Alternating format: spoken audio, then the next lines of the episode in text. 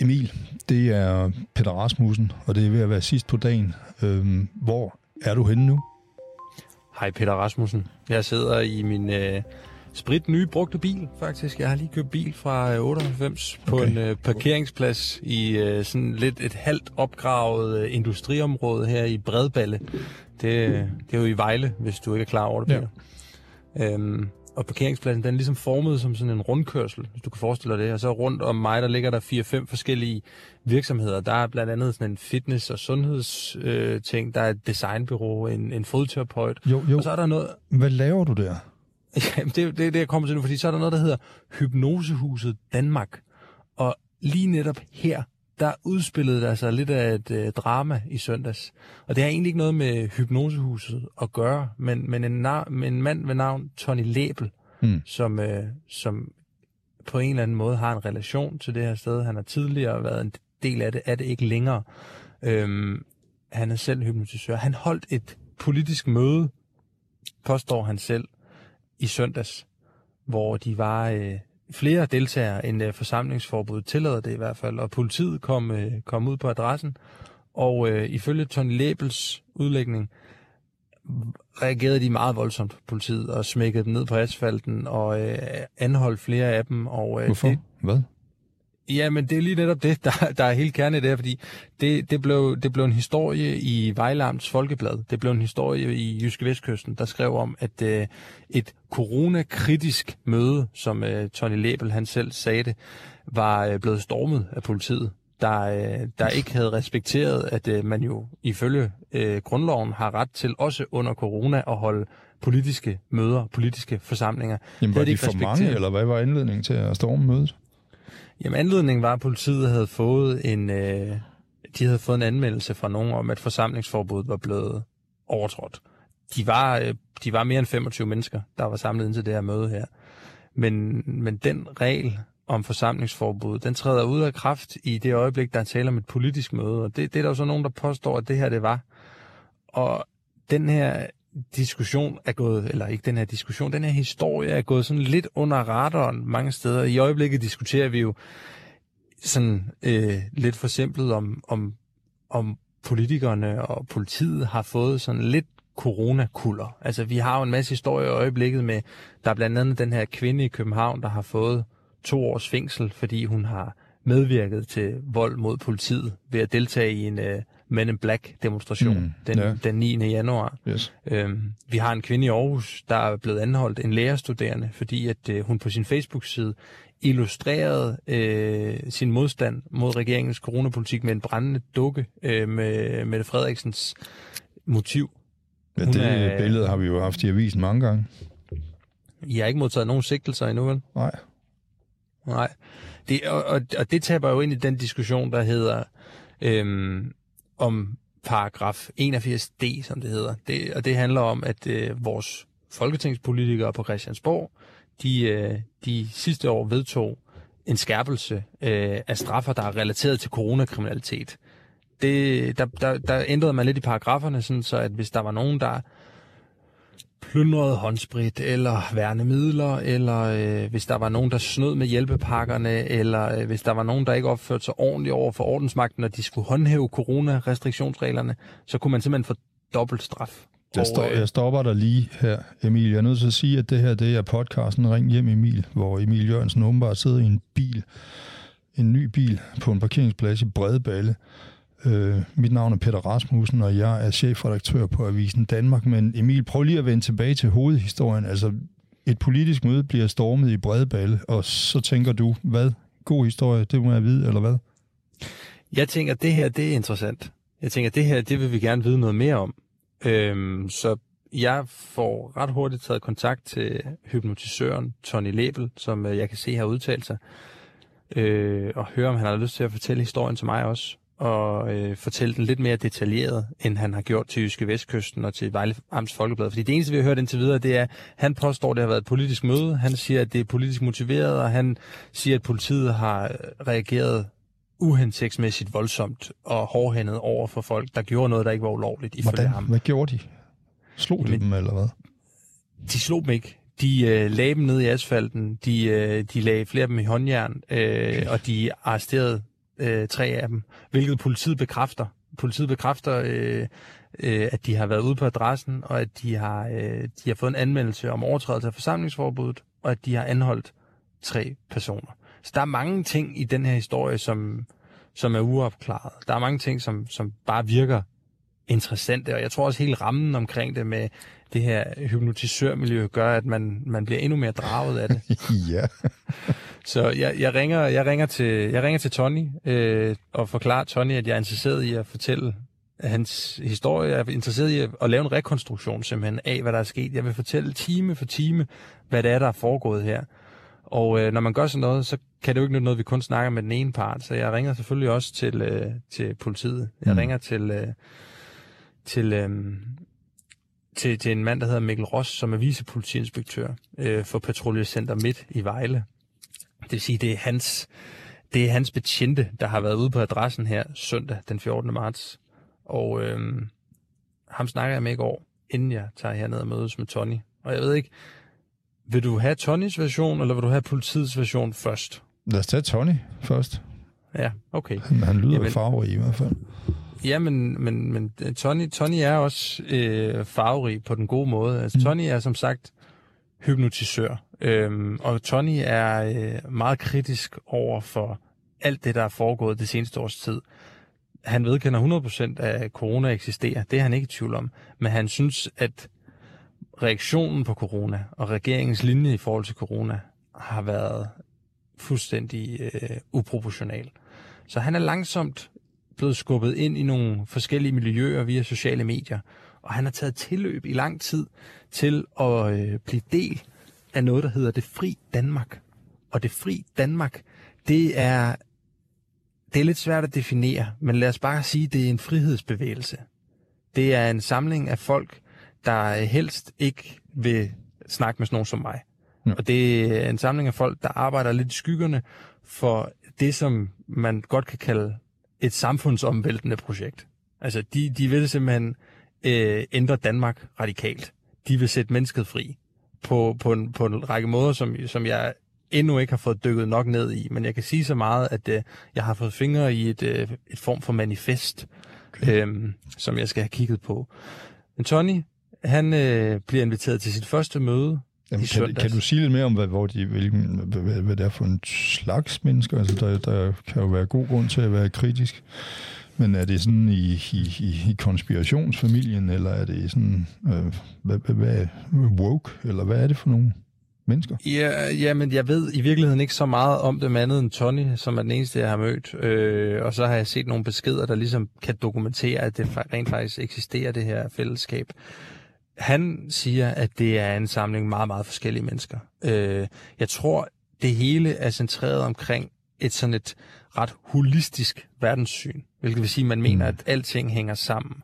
Det vil sige, at man lytter øh, for eksempel til sådan nogle personer som, jeg tror sådan en person som Søren Ventegodt, øh, jeg tror en person som Flemming Blikker, en person som, det, der er ligesom nogle stjerner øh, på, på den her coronaskeptiske himmel, hvis man kan sige det sådan. Men er, er det sådan nogen, der er i familie med, med den der Trump-bevægelse? Hvad var det, den hed? The Storm, eller? Nej, det, det, det, det vil jeg ikke øh, bevæge mig ud i og spekulere for meget i, fordi det ved jeg simpelthen ikke, mm. Peter. Jeg, jeg, jeg tror bare, at det, det er en, en samling ret forskellige slags mennesker. Altså ifølge øh, Tony, som jeg jo kan se, nu spacerer han lige hen over parkeringspladsen her på vej til sin bil. Jeg vinker lige til ham. Han er en, øh, en øh, 55-årig mand, øh, langt, flot hår, øh, slank, øh, som sagt hypnotisør. Ja. Øh, han mener også, at der er, har været advokater til stede til mødet. Han mener, der har været læger han mener, der har været landmænd, han mener, der har været sygeplejersker, han mener, der har været alle mulige slags forskellige mennesker fra hele landet, og det bliver bakket lidt op af øh, politiets anholdelse, fordi vi ved, at de tre, der er blevet anholdt, kommer henholdsvis fra Kalundborg og Nørre Sundby. Hmm. Så det er øh, fra forskellige steder i landet. Og øh, det er så meningen, at de skal holde et møde, faktisk i Odense på Fyn, øh, i søndags. Men øh, seks dage før mødet bliver Tony så kontaktet af en af dem fra det her, den her nye bevægelse, som han endnu ikke har mødt endnu, at de desværre ikke kan være i huset alligevel, om de kan være i, øh, i Bredballe. fordi de ved, at han har en forbindelse hertil. Hmm. Og det siger han, at øh, ja, det kan de sådan set godt. Så han står klar ved døren søndag kl. 9.30, hvor der ankommer... Da jeg gik lidt til ham i dag, der, der kom vi nok op på, at de havde nok været over 30, Okay. der ankommer til det her møde her. Fra hele landet, siger han. Mm. Og øh, de øh, har en dagsorden. Jeg har set dagsordenen øh, med 11 forskellige punkter og en helvedes masse underpunkter. Det er et syv timer langt møde, de skal holde den her søndag. Og øh, Tony fortæller mig selv, at han havde det sådan lidt stramt med puh, sådan syv stive timer, men der var mange ting, han også kunne bruge sin tid på. Han kunne være sammen med sin kæreste og hendes børn, og han kunne være... Øh, der, der var mange andre meningsfulde ting, han kunne bruge sin søndag på, men han er ligesom nysgerrig på, hvad det her det handler om. Og da mødet så går i gang, og han hører nogle af talerne, og de går i gang med at diskutere nogle af de her ting, der går det op for ham, at han er havnet på den helt rigtige hylde, siger han. Han synes, den indsigt, de visioner, der er for landet her, det, det, det, det, jeg tror, han føler, at den, den søgen, han har haft på de sociale medier i lang tid, den, den finder han her.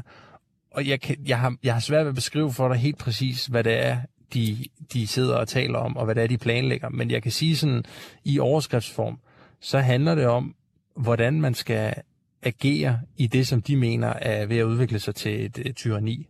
Altså, hvordan man skal agere i forhold til at undgå, hvis man ikke har lyst til at blive vaccineret, eller hvis man ikke har lyst til at blive testet, hvis man har lyst til at være øh, og grundlæggende lave om på, på vores samfund. Det, det er koron, ekstremt regeringskritisk møde og dagsorden, de har her. Hmm. Omkring klokken 5. Mødet er slut. De har siddet syv stive timer. Øh, Tony har fået en proteinsalat til frokost. Øh, han er ved at være træt, men glad, opløftet. Kommer, øh, kommer så ind i mødelokalet igen. Han er i gang med at rydde lidt op, for det er jo ligesom ham, der har været med til at facilitere det her. Så står der, da han åbner døren, så åbner han den op i to politistøvler. Så står der to betjente.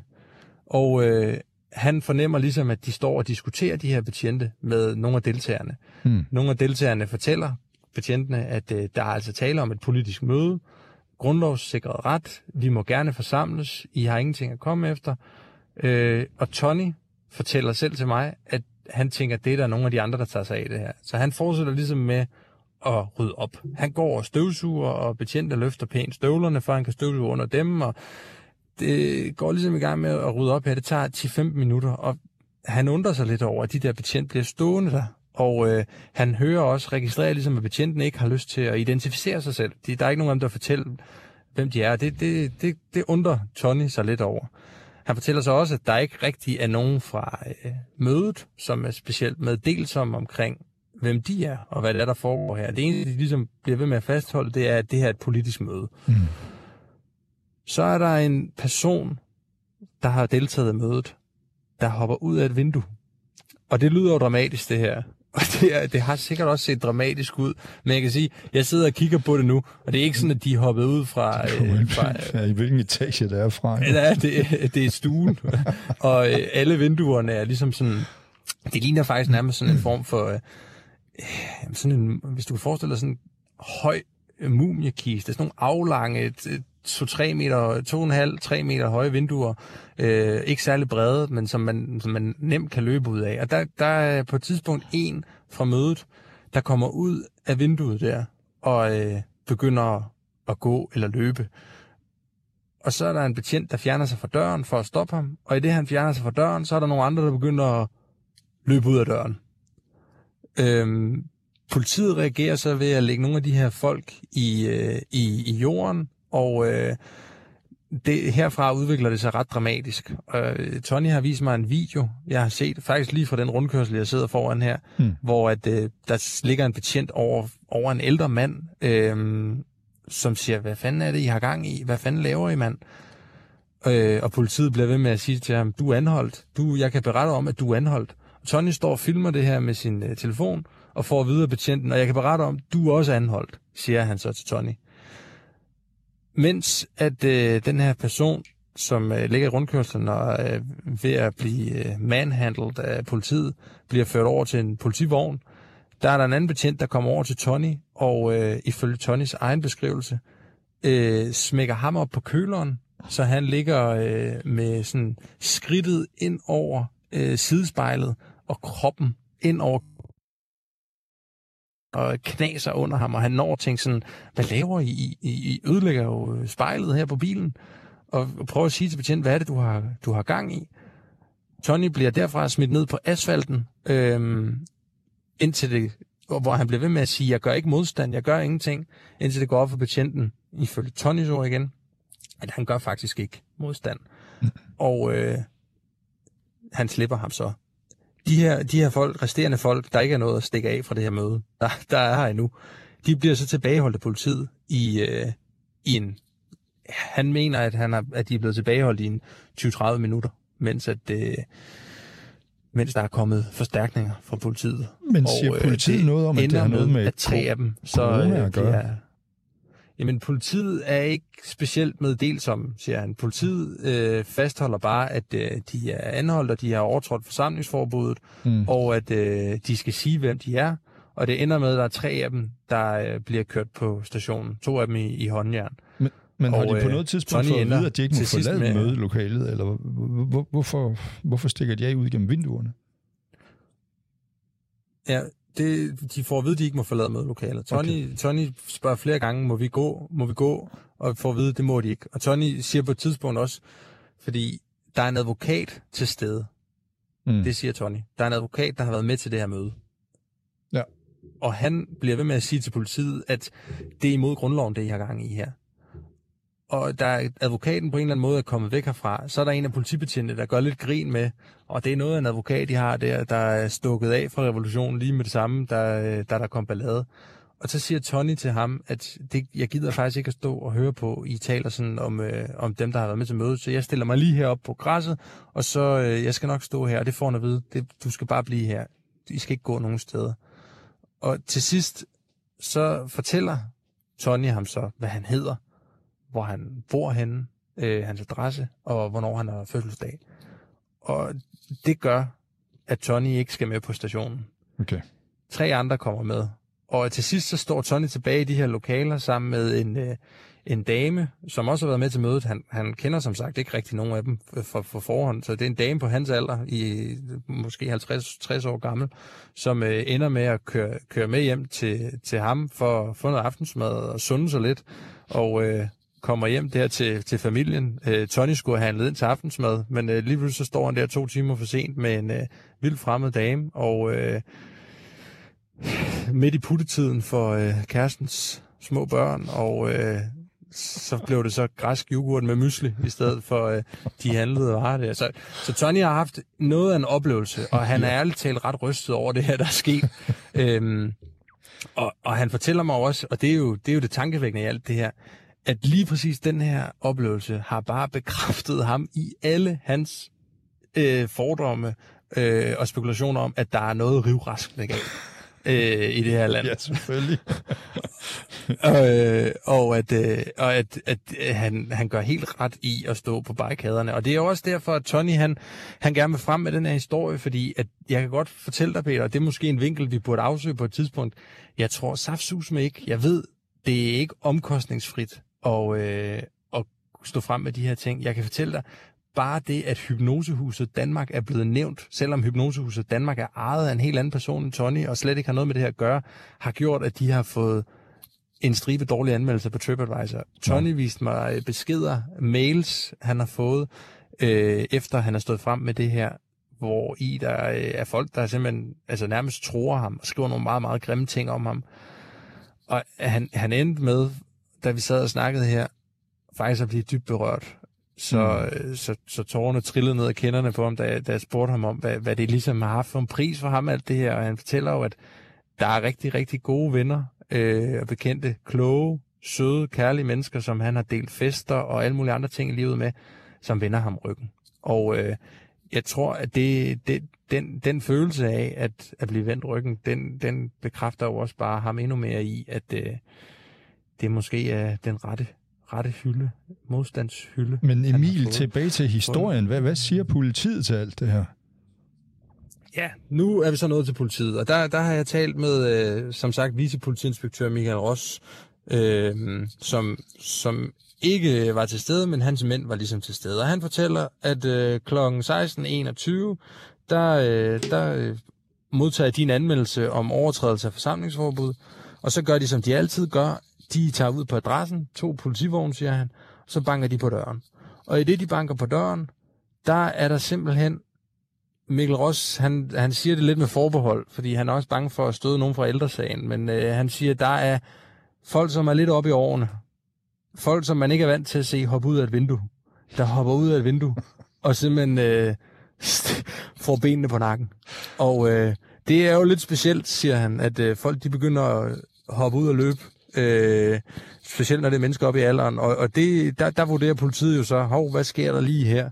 Øhm, de vurderer, at øh, der er cirka 25 personer inde i øh, Hypnosehuset Danmark, og øh, de prøver at snakke med dem, men, men vicepolitiinspektøren fortæller, at folk inde i hypnosehuset er meget, meget, meget lidt meddelsom.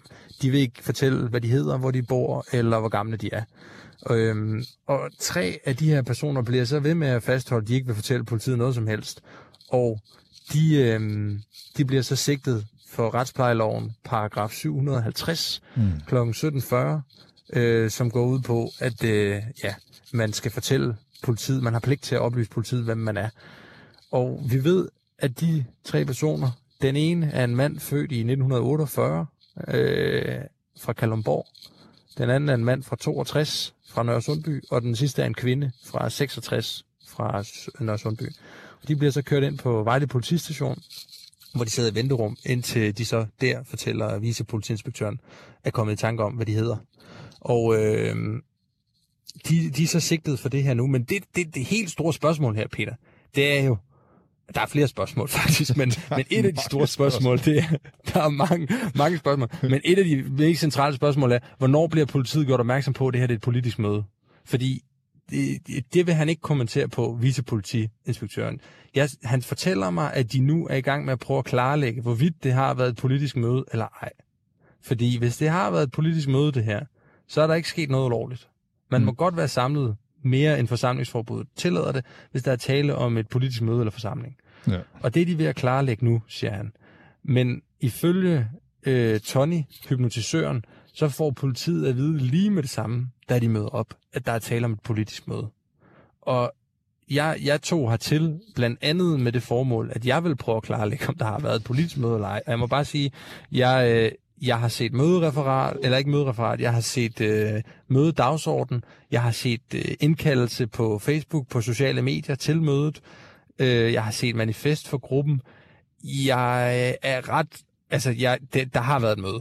Der har helt klart været et møde her. Og øh, om man så er uenig, eller man synes, det er et, et politisk tossemøde eller ej, det er jo for så vidt fuldstændig underordnet. Mm. Altså, det er jo en del af vores demokrati, at øh, man, har, man har lov til at forsamle sig i møder, også selvom man måske sidder og er fuldstændig uenig med, med, med, med regeringen, og selvom man måske definerer staten som fjenden, eller så man vil lave samfundsomvæltende. Altså, alle har ret til et lovligt politisk møde, og det er jo det, som de mener, er, er der er blevet forbrudt på her. Jamen altså også selvom det er corona-kritikere, også... eller hvad? Altså det, det, nu startede vi jo med at snakke om den der dobbeltstrafslov. Øhm, det, det, det betyder vel ikke noget, at det er coronakritikere, der, der er samlet, vel? Nej, det er jo også derfor, at uh, Men in Black, uh, Frihedsbevægelsens Fællesråd og andre corona uh, andre folk, der har været kritiske over for regeringens linje, gerne har måttet forsamle sig. Gerne. Altså, vi så jo for i sidste uge, var der, var der arrangeret en kæmpe stor genåbningsfest, hvor mm. partybusser skulle køre ind fra hele landet til Rådhuspladsen. Og det, det, det må man jo godt øh, i demokratiets navn må man godt, øh, også selvom man er, man er kritisk over for, for regeringens, regeringens linje. Men, men det, det er jo så der, hvor diskussionen, og hvor den her lidt måske øh, mærkværdige historie fra, fra, fra Bredballe også bliver en del af noget større, fordi der, der foregår jo en diskussion i øjeblikket, hvor der er nogen, der føler, at det er ved at gå lidt over gevind. Øh, der er nogen, der føler, at der, øh, der, de her paragrafer, der blev indført sidste år, de bliver udnyttet til at øh, nærmest føre klapjagt mod folk, der er uenige med regeringen i coronarestriktionerne. Der var, en, der var en historie fra København også, det er lidt noget andet, men lidt det samme også, om ni unge øh, DTU-studerende, der var mødt, mødt op for at game sammen øh, i weekenden, hvor de alle sammen fik øh, en bøde på 2500 kroner per mand. Og, og, og den her den her følelse af, at politiet og, og måske også domstolen i nogen, i nogen sammenhæng har fået lidt coronakulder, det er jo den diskussion, der foregår lige nu. Og der, øh, der hvis du spørger en mand som Tony, øh, Tony øh, til her, så, så det her jo et klart eksempel på, at det, det er det er ved at gå over gevind. Og han mener jo, det synes jeg lige, vi skal sørge for at have med her også. Han, altså, det er ord mod ord, hvad politiet siger og hvad han siger. Fordi han siger, at der var ikke nogen, der forlod det her sted, øh, da politiet bankede på døren. Det, det, det der billede, politiet maler af, at folk de sådan nærmest vælter ud af vinduerne og løber deres vej, det siger han, det passer ikke. Det, det er rigtigt, der er en, der hopper ud af vinduet, men det sker efter politiet har været der i hvert fald et kvarter. Og det sker på et tidspunkt, hvor politiet flere gange har fået at vide, at det er et politisk møde. Det er hans ord. Men, øhm, men nu har Tony da i hvert fald fået slået fast, at der er brug for hans bevægelse. Øhm, skulle man tro. Jamen, det, og det er, jo, det er jo lidt det, der er det paradoxale i alt det her, fordi at øh, jeg har også hørt fra, fra nogle af Tonys bekendte, jeg har snakket med, med flere om, om, omkring ham også, som, som så ikke er med til citat til historien, men, men som også fortæller, at det er, det er helt vildt, det så lige sker for ham. at det lige sker for ham, der, øh, der i forvejen er kritisk over for øh, politiet og er kritisk over for, for alt det, der foregår i øjeblikket. Det er så ham, der har den her, den her oplevelse. Men, men nu har jeg jo siddet over for ham i nogle timer, og jeg vil sige det sådan, jeg har ikke grund til at tro andet, end at, end at han fortæller sandheden. Altså, øh, og, og de små detaljer i historien, hvor at hans og politiets versioner så kolliderer lidt det, det, det, altså, der kan jeg hverken bevise det ene eller det andet, men, men politiet bekræfter i hvert fald, at de har været her. Og øh, jeg kan så bekræfte, at der har været tale om et politisk møde. Så, så der er de jo gået lidt fejl i byen, politiet. Hvad skal vi bruge det til, øh, Emil? Hvordan, øh, vi skal vel have en artikel i avisen, tænker jeg. Jamen, jeg tænker, at vi skal have lavet en rekonstruktion af mm. hele forløbet. øh, og så, så, så skal vi bruge det til et diskussionsoplæg måske. Vi skal bruge det til at, at rejse noget debat om, hvorvidt at, at, at der er, altså, hvorvidt at der, der foregår nogle ting i vores land lige nu, der er lidt ude af proportioner. Hvorvidt det hele er så anspændt. Måske både blandt folk, som øh, er coronakritiske, og folk, der skal håndhæve coronalovene, der gør, at øh, vi, vi i øjeblikket ser nogle, ser nogle clashes. Fordi hvis, hvis det her var sket, hvis det her ikke var sket i kølvandet på en uge, hvor vi har haft tre anholdelser mm. øh, i forbindelse med demonstrationer, ja. som vi, vi alle sammen har Mm, vi har alle sammen sådan hævet øjenbrynene en lille smule over, hvad det er for noget det her, og, og stusset lidt over det. Hvis, hvis det var sket i hver anden uge, så havde det måske bare været en sjov lokal historie, det her. Men, men, men, men jeg mener, og jeg tror, at det her, det, det, det taber sig lidt ind i noget, i noget større, i og med, at det, ja, vi alle sammen er så anspændte i øjeblikket på grund af den her situation. Jeg, jeg, ved ikke, altså, jeg ved ikke, hvad du tænker, Peter. Jeg tænker, at det, det er jo rigtigt. Det, det, det går lige præcis ind i en anden slags historie, fordi altså, vi er jo også vant til, at i Danmark, der ser vi sådan nogenlunde løst på alt muligt, lige fra Guds bespottelse og majestætsfornærmelse, og vi må ovenikøbe tegne de tegninger, som ingen andre må tegne, men lige pludselig så øh, må vi ikke engang øh, videresende øh, lovlige billeder af en Sankt Hantex, fordi hun har Mette Frederiksens hoved på, eller øhm, eller der er problemer med forsamlingsforbud.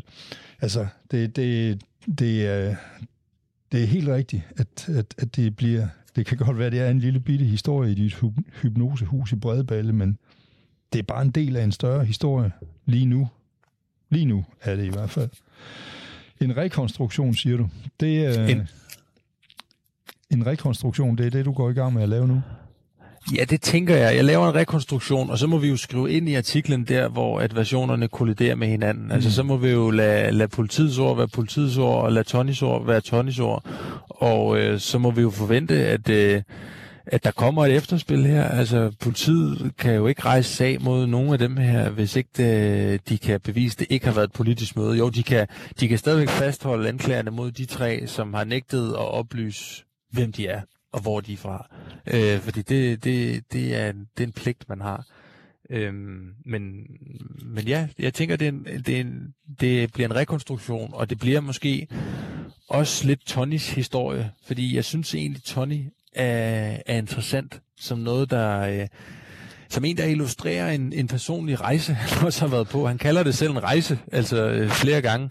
Og øh, rejsen er altså endt med, at han har stået af på en perron nu, hvor at, øh, han, det, det, det, man kan måske sige det sådan, det er ikke kun samfundet, der har vendt ham ryggen. Han føler sig i den grad også måske, at han er klar til at vende samfundet ryggen. Mm. Og øh, han, han beskriver det, nu er han jo hypnotisør, og det, vi brugte også lang tid på at snakke om, hvad det egentlig er for noget. Jeg, jeg har set sådan, øh, jeg har set sådan en film, der hedder Get Out. Jeg ved ikke, om du har hørt om det, men hvor man sådan nærmest kan hypnotisere folk med et lille slab med teskeen på glasset. Så da han lige pludselig fandt kaffekopperne frem og teskeen og sådan noget, så sad jeg også og begyndte at tænke, skal jeg hypnotiseres nu, eller skal jeg sådan... skal... jeg sagde også til ham, sådan, kan man egentlig det? Nej, det, det mener det kunne man ikke. Men han mener jo, at lige nu, altså, han mener, at vi alle sammen lever i en, i en masse hypnose, kaldte han det. Okay. Hvor at, øh, vi er blevet lullet lidt i søvn alle sammen. Vi har lidt, vi har lidt lært af, af medierne, altså nogen som dig og mig, og af vores politikere, at øh, vi ikke skal stille så mange kritiske spørgsmål længere. Og han, han, han mener, at det har forgrenet sig helt ud i, i, i fuldstændig almindelige mennesker. I øh, den person, som jo har, det kalder Tony for en stikkerfunktion, den person, der har anmeldt, at de har siddet her, hmm. øh, er politiet, der kommer med, med, med lidt den lidt den, lidt den samme attitude herude, altså at dem, der sidder her, de, de er i gang med at sætte vores alles liv i fare. Det, og det er jo lidt det, det, det er jo også den reaktion, Tony får for ja. sin, øh, på sin mail og på sine sociale medier og sådan noget, fra, fra vrede folk, der læser det her, siger, at han er uansvarlig, at han skulle skamme sig, og at han er en tosse, og, og det, det er jo lidt det, at, at Tony og øh, nogle af de andre fra det her møde her, som jeg også godt gad at vide lidt mere om, de føler, at vi lever i en, uh, en masse hypnose. Spændende historie, Emil. Øhm, spændende at se, hvad du får ud af det. Lad os sige, at øh, det her, det var den her omgang af Ring hjem, Emil, hvor vi altså rapporterer fra en massehypnose, potentiel massehypnose. Emil, øh, pas godt på dig selv og kom godt hjem i din nye bil. Det skal jeg nok, Peter. Vi snakkes. Hej du. Det gør vi.